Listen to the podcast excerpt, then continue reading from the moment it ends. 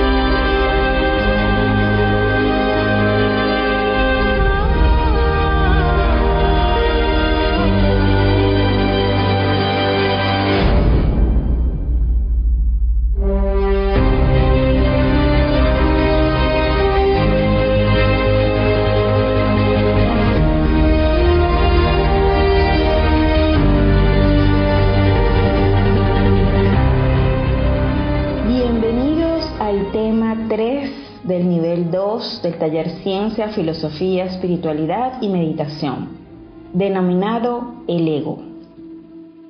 Es importante en este tema que vamos a tratar sobre el ego recordar que el propósito principal de este taller es conocernos a nosotros mismos y liberarnos de aquello que nos separa del ser quien está ubicado en lo profundo de cada uno de nosotros, en el nivel séptimo, como lo vimos en las láminas sobre la anatomía física interna del hombre.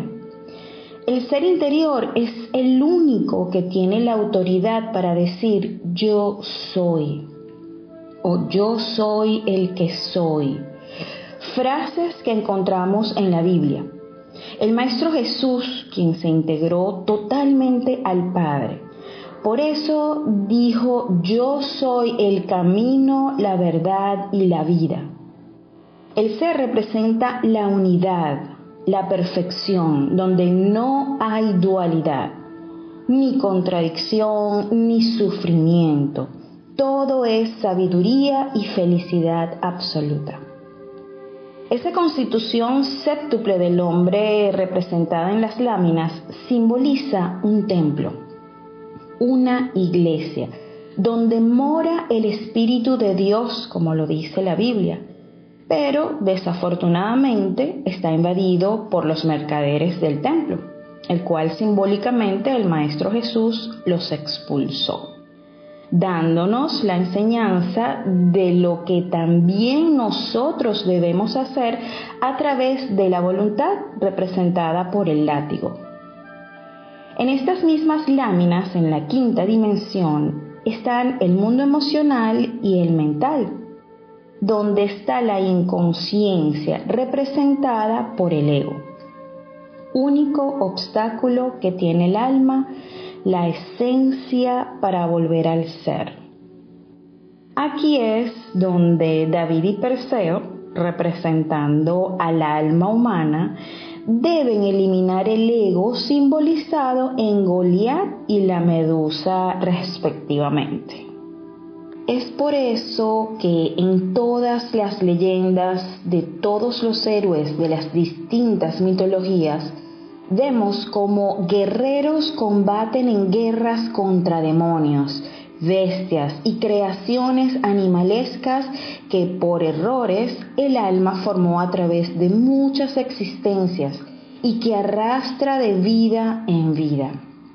El ego es por lo tanto la representación de todos los defectos, errores, vicios y degeneraciones de todo tipo que existen en el trasfondo de nuestra mente y es la única causa de todo el sufrimiento y enfermedades de la humanidad.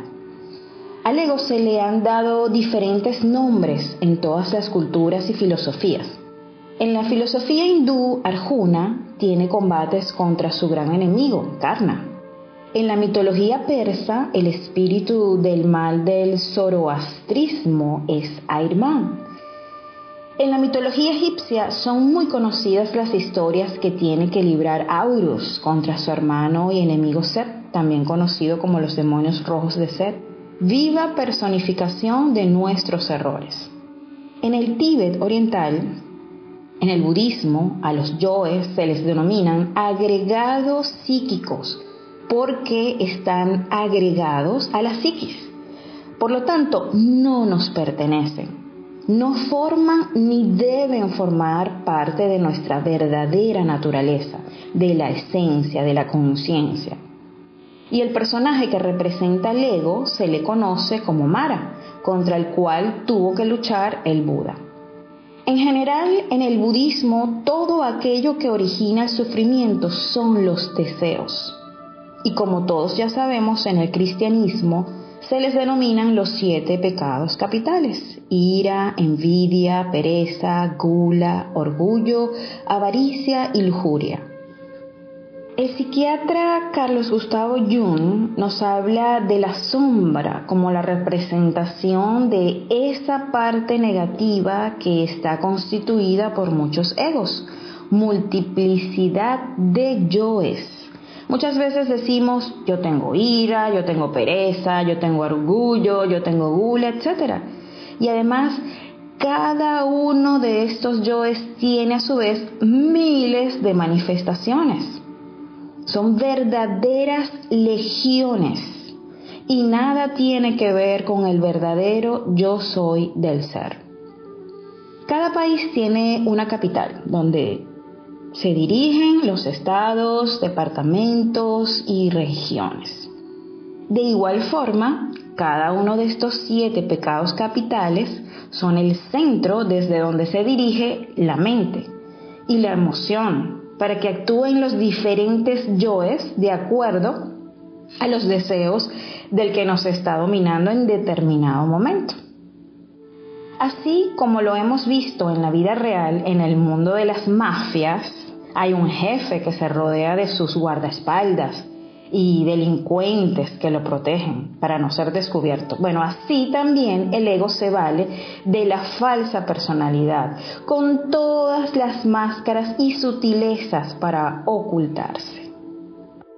La mente egoica es como un espejo partido en mil pedazos donde todo está desfigurado y no hay un rostro definido auténtico, donde se suceden en forma permanente las 24 horas del día infinidad de pensamientos incoherentes, contradictorios, en lucha constante, que nos atormentan y nos llenan de confusión, estrés y desasosiego que lógicamente nos producen grandes conflictos emocionales causantes de muchos sufrimientos. Cada yo utiliza nuestra energía vital para fortalecerse. Cuando lo alimentamos y cuando se manifiesta, descarga en nuestro cuerpo distintos tipos de toxinas y venenos hoy en día reconocidos por la psiconeuroinmunología. Y es por eso que ya se afirma que prácticamente todas las enfermedades son psicosomáticas. Para entender los mecanismos y manifestaciones del ego, imaginemos que la lámina de la anatomía física interna del hombre es un gran palacio de siete salones en diferentes dimensiones encontrándose el rey en el centro, en la séptima dimensión. Si vemos desde afuera del palacio, lo que vamos a presenciar es la fachada representada por el cuerpo físico en su primer salón y la falsa personalidad constituida con sus distintas apariencias que la caracterizan sus diferentes egos, que ya lo vimos en el tema pasado. En el segundo salón o cuarta dimensión está el cuerpo vital, el cual es el suministro de la energía para el cuerpo físico. En el tercer y cuarto salón, que están en la quinta dimensión, son el cuerpo emocional o mundo de los deseos y la mente donde está invadida por los siete pecados capitales desde donde cada uno de estos yoes y sus diferentes egos dirigen lo que pensamos, lo que sentimos y lo que hacemos. Estos agregados psicológicos son los que tienen aprisionada el alma, que aunque pertenece a la sexta dimensión, está encarcelada por los diferentes egos que le han robado la conciencia, de la cual solo le queda el 3% representada en la esencia. Recordemos la historia de la bella, que es el alma, y la bestia, que es el ego que la tiene prisionera. El gran filósofo Platón dice, el cuerpo humano es el carruaje, el yo, el hombre que lo conduce. El pensamiento son las riendas y los sentimientos, los caballos. La comunicación que tiene el templo o palacio con el mundo exterior es a través de los cinco sentidos físicos, tacto, gusto, oído y vista. A través de estos sentidos nos llegan todas las impresiones del mundo exterior y quien primero las recibe es la falsa personalidad que está al servicio de sus jefes, que son los yoes. Ni los ojos ni el cerebro son los que ven, pues son simplemente órganos físicos a través de los cuales nos asomamos al mundo y recibimos todas las impresiones del mundo que nos rodean. Según muchas tradiciones, los ojos representan el espejo o las ventanas del alma, porque reflejan de manera inmediata todas nuestras emociones, nuestros miedos y nuestras caras emotivas más secretas. Mírame a los ojos, es lo que se dice cuando no queremos perder ni uno de los mensajes que nos mandan los ojos de una persona. A través de los ojos se manifiesta el alma pura y transparente, como en los niños hasta los 3 o 5 años. O se manifiesta el ego a medida que vamos creciendo. Se puede fingir todo, pero una mirada siempre lo confesará todo. Podemos llegar a mentir con palabras, pero nuestra mirada y el conjunto de nuestro lenguaje no verbal son difíciles de controlar y manipular. Por eso se dice, tus ojos dicen lo que tu boca calla. El filósofo Friedrich Nietzsche dijo, si las miradas bastaran para matar, ya habríamos muerto hace tiempo. La mayoría de las personas en algún momento han sentido el impacto tan fuerte que puede tener una mirada que nos puede producir una gran alegría o un gran miedo por el tipo de energía que irradian. Los criminólogos y detectives estudian y conocen muy bien todo lo que tiene que ver con la mirada y el lenguaje corporal cuando estudian el comportamiento de muchos presos y detenidos. En Mateo 6:22 Jesús dijo, la lámpara del cuerpo es el ojo. Así que si tu ojo es bueno, todo tu cuerpo estará lleno de luz. Pero si tu ojo es maligno, todo tu cuerpo estará en tinieblas. Así que si la luz que en ti hay es tinieblas, cuán grande será la oscuridad. Por ahora lo importante es que nos vayamos dando cuenta que la gran mayoría de los pensamientos, sentimientos y acciones que suceden en nuestro interior y exterior las produce el ego y no el alma y mucho menos el ser. Ya lo hemos dicho anteriormente, pero es necesario repetir que la misma ciencia reconoce que en promedio el 90% de todo lo que hacemos es inconsciente. Generalmente cumplimos los deseos del ego y no hacemos la voluntad del Padre. Sigmund Freud, padre del psicoanálisis, dice, el hombre no es enteramente libre, sino que obedece a una serie de impulsos inconscientes.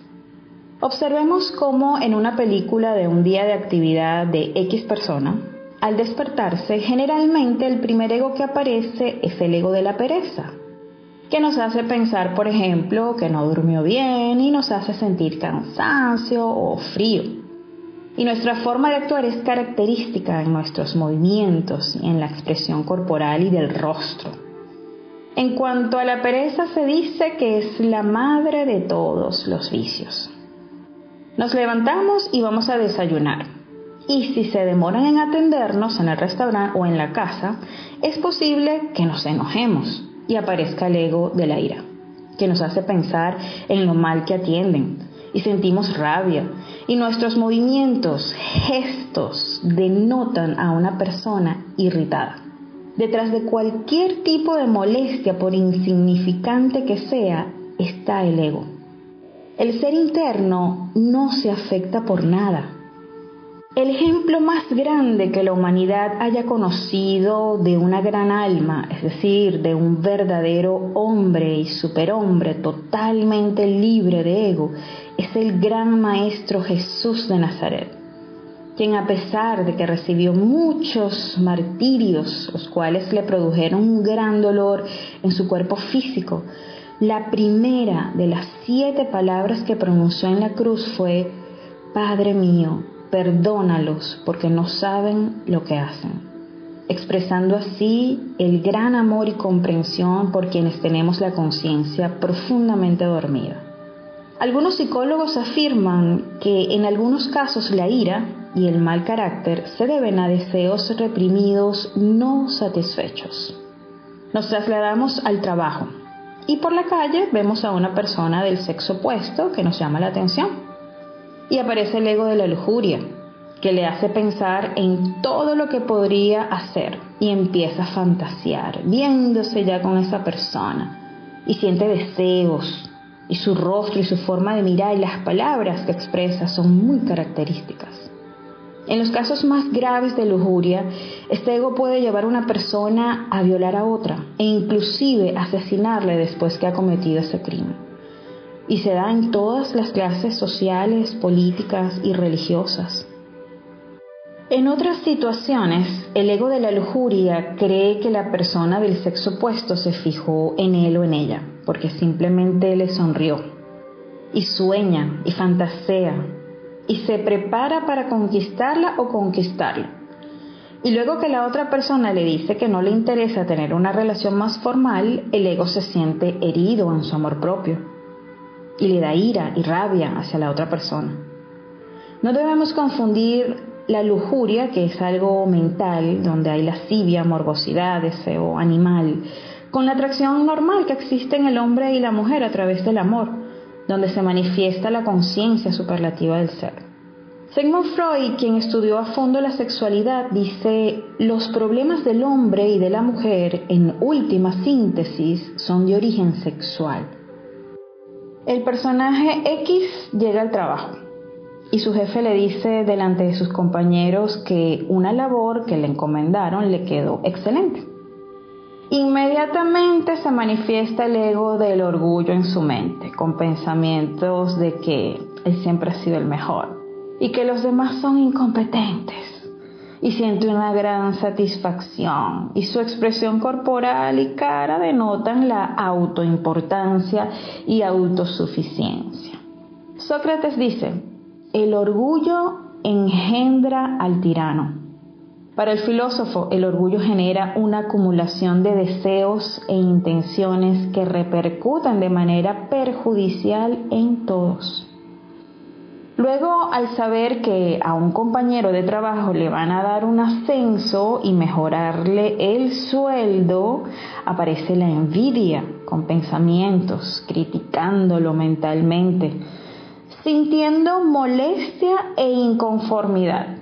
Y la cara que pone es de desagrado o con una sonrisa hipócrita y palabras de felicitación a su supuesto amigo aparentando lo que en verdad está sintiendo.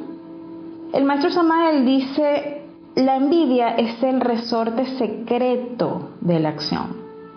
Hay mucha envidia en las empresas, en los compañeros de clases, entre los miembros de la familia, entre los hombres y las mujeres que se envidian unas a otras, lo cual genera mucha crítica y calumnias Hay muchas propagandas que promueven para sus ventas de ropas u otros productos diciéndoles, conviértete en la envidia de los demás.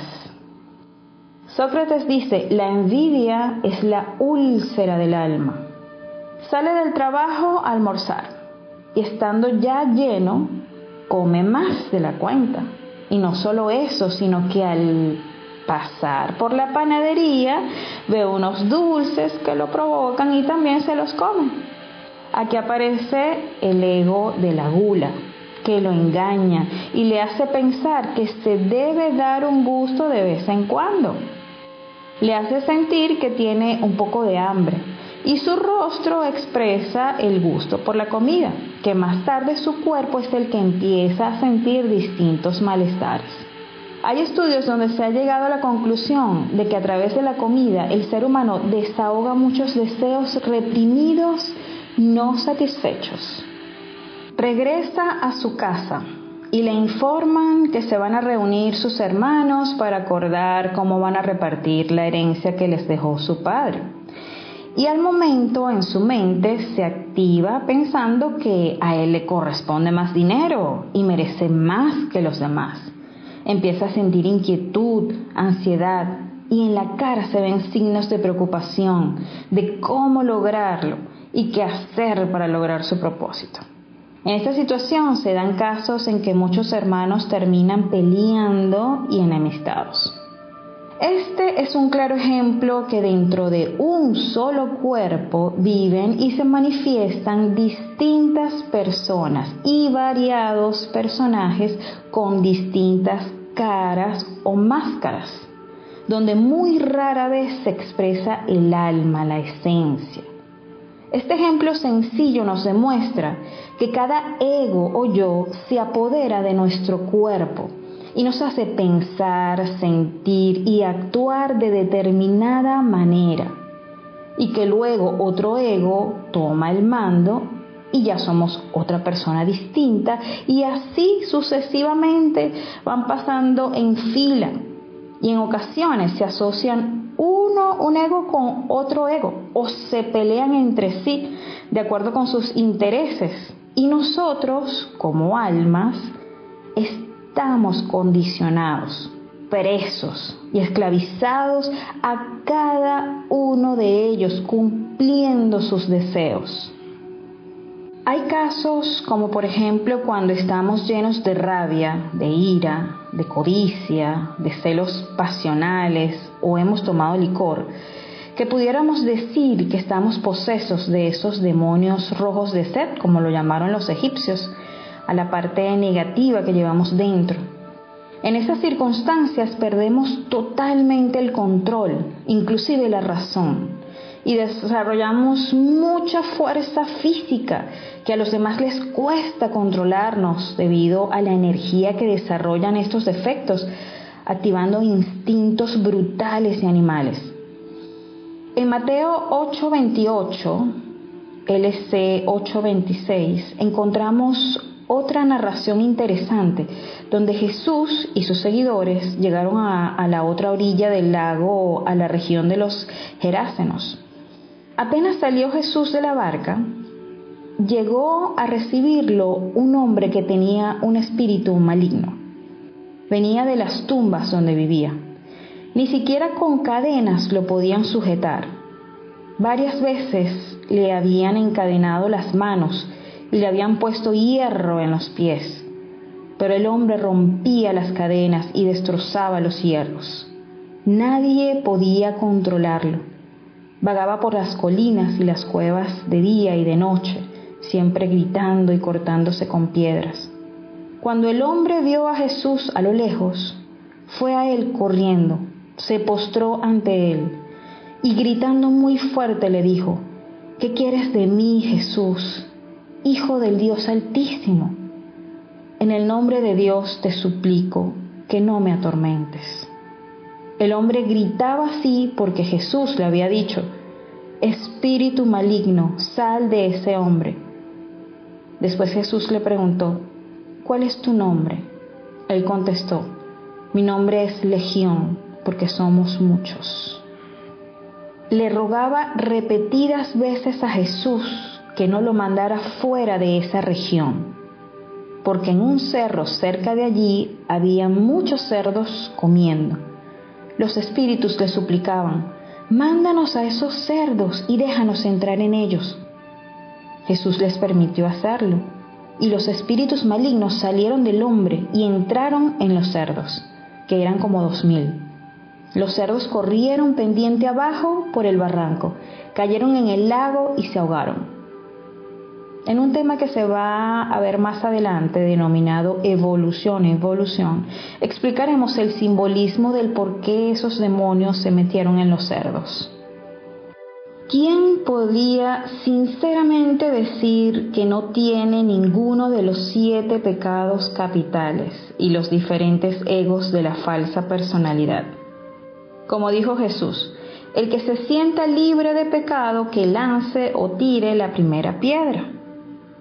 Muchas veces creemos que no tenemos determinados defectos y a veces criticamos a quienes se los vemos y nos asombramos por el error que esa persona cometió. Sin embargo, en algún momento la vida nos pasa a vivir la misma circunstancia que la otra persona pasó y terminamos cayendo en el mismo error y hasta de la peor manera. Eso nos enseña primero a no señalar a nadie y segundo que son las circunstancias las que nos van a medir o a probar realmente quiénes somos por dentro. La humana personalidad es por lo tanto tan solo una marioneta controlada por hilos invisibles. El maestro Samael Aumbeor nos dice en sus obras, la vida interior del ser humano en modo alguna es una unidad psicológica. No tiene un yo permanente, sino una multiplicidad de yoes. Desde el punto de vista psicológico está cambiando continuamente. Dentro de cada persona viven muchas personas, muchos yoes. A través de nuestro cuerpo físico se manifiestan diferentes defectos, yoes, egos. Rara vez se expresa nuestra esencia, nuestra alma. Un hombre les dijo al Buda, yo quiero felicidad. Buda contestó, primero retira yo, eso es ego. Después remueve quiero, porque es deseo. Mira, ahora solo tienes felicidad. El ego siempre dice, el problema es tuyo, es de él, es de ella. La culpa es del otro, yo estoy bien. Se habla mucho del perdón. Solo sabremos si hemos perdonado cuando al ver, oír o saber de alguien que creemos que nos hizo daño, ya nos sintamos una relación emocional negativa. El perdón aparece en la medida que vamos comprendiendo el ego o egos que se sientan heridos. La condición básica del yo, del ego, es de un sentido muy arraigado de carencia, de no ser competente, de no ser suficiente, de no estar completo. Y luego el ego trata de llenar esa carencia a través de estrategias. Donde más busca el ego llenar los vacíos es a través de una relación con él o con ella, donde se enfoca inconscientemente y la percibe como quien lo o la llenará. Se forma un apego obsesivo a esa forma que lo llaman enamorarse. Y después de convivir, la sensación de carencia vuelve. Se anda buscando que un hombre o una mujer me haga feliz. La carencia fue tapada por una ilusión temporal, y la sensación de sentirse incompleto o incompleta, solo o sola, y el miedo resurge. Pero ahora el ego adjudica la culpa a la otra persona y ahora lo siente más fuerte, fue tapada por la relación. Ninguno de nosotros tiene un yo verdadero permanente, inmutable, eterno, inefable, una verdadera y auténtica unidad de ser Desafortunadamente, ni siquiera poseemos una legítima individualidad. En tanto un sujeto cualquiera siga considerándose como uno, es claro que cualquier cambio interior será algo más que imposible. Obviamente el yo es yoes. Si pensamos en cada yo como una persona diferente, podemos aseverar en forma enfática lo siguiente. Dentro de cada persona que vive en el mundo existen muchas personas diferentes, algunas mejores, otras peores. Cada uno de estos yoes, cada una de estas personas lucha por la supremacía, quiere ser exclusiva, controla el cerebro intelectual o los centros emocional y motor cada vez que puede, mientras otro lo desplaza. La doctrina de los muchos yoes fue enseñada en el Tíbet oriental por los verdaderos clarividentes, por los auténticos iluminados. Cada uno de nuestros defectos psicológicos está personificado en tal o cual yo. Como quiera que tenemos millares de defectos, ostensiblemente vive mucha gente en nuestro interior. Estos tienen personificaciones los agregados psicológicos poseen figuras animalescas. El ego afectado por lo que otra persona supuestamente nos hizo es muy sutil y le conviene alimentar dolor, sufrimiento y resentimiento hacia la otra persona. Para así tener razones para estar disgustado, triste y autoconsiderarse, lo cual nos quita mucha energía y paz y a lo mejor creándome una enemistad o la pérdida de una buena amistad o relación. Debemos darnos cuenta de que quien está sintiendo, pensando en forma negativa dentro de nosotros es el ego, no el ser, lo que en el fondo realmente somos. Uno no puede cambiar si se aferra a eso que dice mi casa, mi dinero, mis virtudes, mis propiedades, mi empleo, mis capacidades intelectuales, mis capacidades artísticas, mis conocimientos, mi prestigio. Eso es aferrarse a los mío, a mí. Nos impide reconocer al ego que nos hace descansar sobre bases falsas. El ego nos hace pensar, sentir y actuar en forma equivocada. El ego nos hace decir a veces las palabras del fariseo de la parábola bíblica.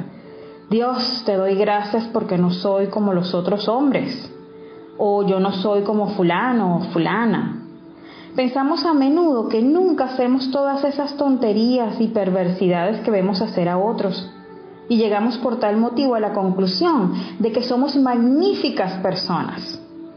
Desgraciadamente no vemos las tonterías y mezquindades que hacemos. Esta cuestión del mí mismo, lo que yo soy, eso que piensa, siente y actúa, es algo que debemos autoexplorar para conocer profundamente. Vernos directamente tal cual somos es lo interesante. Solo así podremos llegar al conocimiento verdadero de sí mismos. Nos hemos formado falsos conceptos sobre sí mismos y debemos hacer un inventario para saber qué nos sobra y qué nos falta. Suponemos que tenemos tales o cuales cualidades que en realidad no tenemos y muchas virtudes que poseemos ciertamente las ignoramos. Realmente el yo psicológico de cada cual es múltiple. Con esto queremos decir que tenemos muchos yoes y es la causa de contradicciones íntimas que cada uno de nosotros posee. Voy a leer un periódico, dice el yo del intelecto. Al diablo con tal lectura, exclama el yo del movimiento. Prefiero ir a dar un paseo en bicicleta. ¿Qué paseo ni qué pan caliente? grita un tercero en discordia. Prefiero comer, tengo hambre. Si nos pudiésemos ver en un espejo de cuerpo entero, tal cual somos, descubriríamos por sí mismos en forma directa la doctrina de los muchos. El yo que hoy jura amor eterno a una mujer es más tarde desplazado por otro que nada tiene que ver con ese juramento. Entonces el sujeto se enamora de otra y el castillo de naipes se va al suelo. El animal intelectual equivocadamente llamado hombre es como una casa llena de mucha gente. No existe orden ni concordancia alguna entre los múltiples yoes. Todos ellos riñen entre sí y se disputan la supremacía. Cuando alguno de ellos consigue el control de los centros capitales de la máquina orgánica, se siente el único, el amo, pero al fin es derrocado. Incuestionablemente, lo que la máquina humana diga o haga en un momento dado depende exclusivamente del tipo de yo que en esos instantes la controle. Reflexionando todas estas cosas podemos inferir claramente que lo único digno que nosotros poseemos en nuestro interior es la esencia. Desafortunadamente la misma se encuentra enfrascada entre todos esos múltiples yoes. Es lamentable que se procese siempre en virtud de su propio embotellamiento. Dicen que Jesús de Nazaret sacó del cuerpo de María Magdalena siete demonios, siete yoes, viva personificación de los siete pecados capitales. Obviamente cada uno de esos siete demonios es cabeza de legión. Por ende, debemos sentar como corolario que el Cristo íntimo pudo expulsar del cuerpo de la Magdalena millares de yoes. En las historias de insignes maestros y místicos como San Francisco de Asís, Antonio de Padua, San Agustín y tantos otros monjes y monjas, no solo del cristianismo, sino también del budismo e hinduismo y otras filosofías, donde narran las luchas que tuvieron con todos los yoes de la perdición, que descubrieron dentro de su interior y luego lograron liberarse de ellos. Es un ejemplo de cuando el alma anhela transformarse radicalmente y alcanzar la auténtica felicidad. El Buda, Jesús, Zoroastro, Pitágoras, Lao Tse y otros grandes maestros, podemos decir, alcanzaron la individualidad sagrada. La palabra individuo significa que no se está dividido, es uno solo. Por lo tanto, mientras tengamos yoes, no podemos llamarnos individuos en el sentido filosófico y estricto de la palabra. Necesitamos el despertar de la conciencia o esencia que se encuentra profundamente adormecida entre cada uno de todos esos agregados psicológicos. En próximos temas se explicará la didáctica y la dialéctica para la comprensión y eliminación de los yoes o defectos psicológicos. Cuando vemos la situación en que psicológicamente nos encontramos, con todo lo que hemos venido estudiando, es normal que nos sintamos pequeños o impotentes ante la magnitud del trabajo que tenemos que realizar para salir adelante. En verdad, el alma sola, sin un auxilio divino, le es prácticamente imposible trascender la parte animal. Afortunadamente, cuando el alma reconoce esta situación y decide emprender el camino hacia el ser, se van activando todas las posibilidades y potencialidades que tiene la esencia o el alma y se encuentra con el auxilio de todo el poder y sabiduría de nuestro ser interior que nos va a ayudar, ya que somos sus hijos. Y Él necesita que el alma despierte y se prepare para cumplir la misión que le corresponde.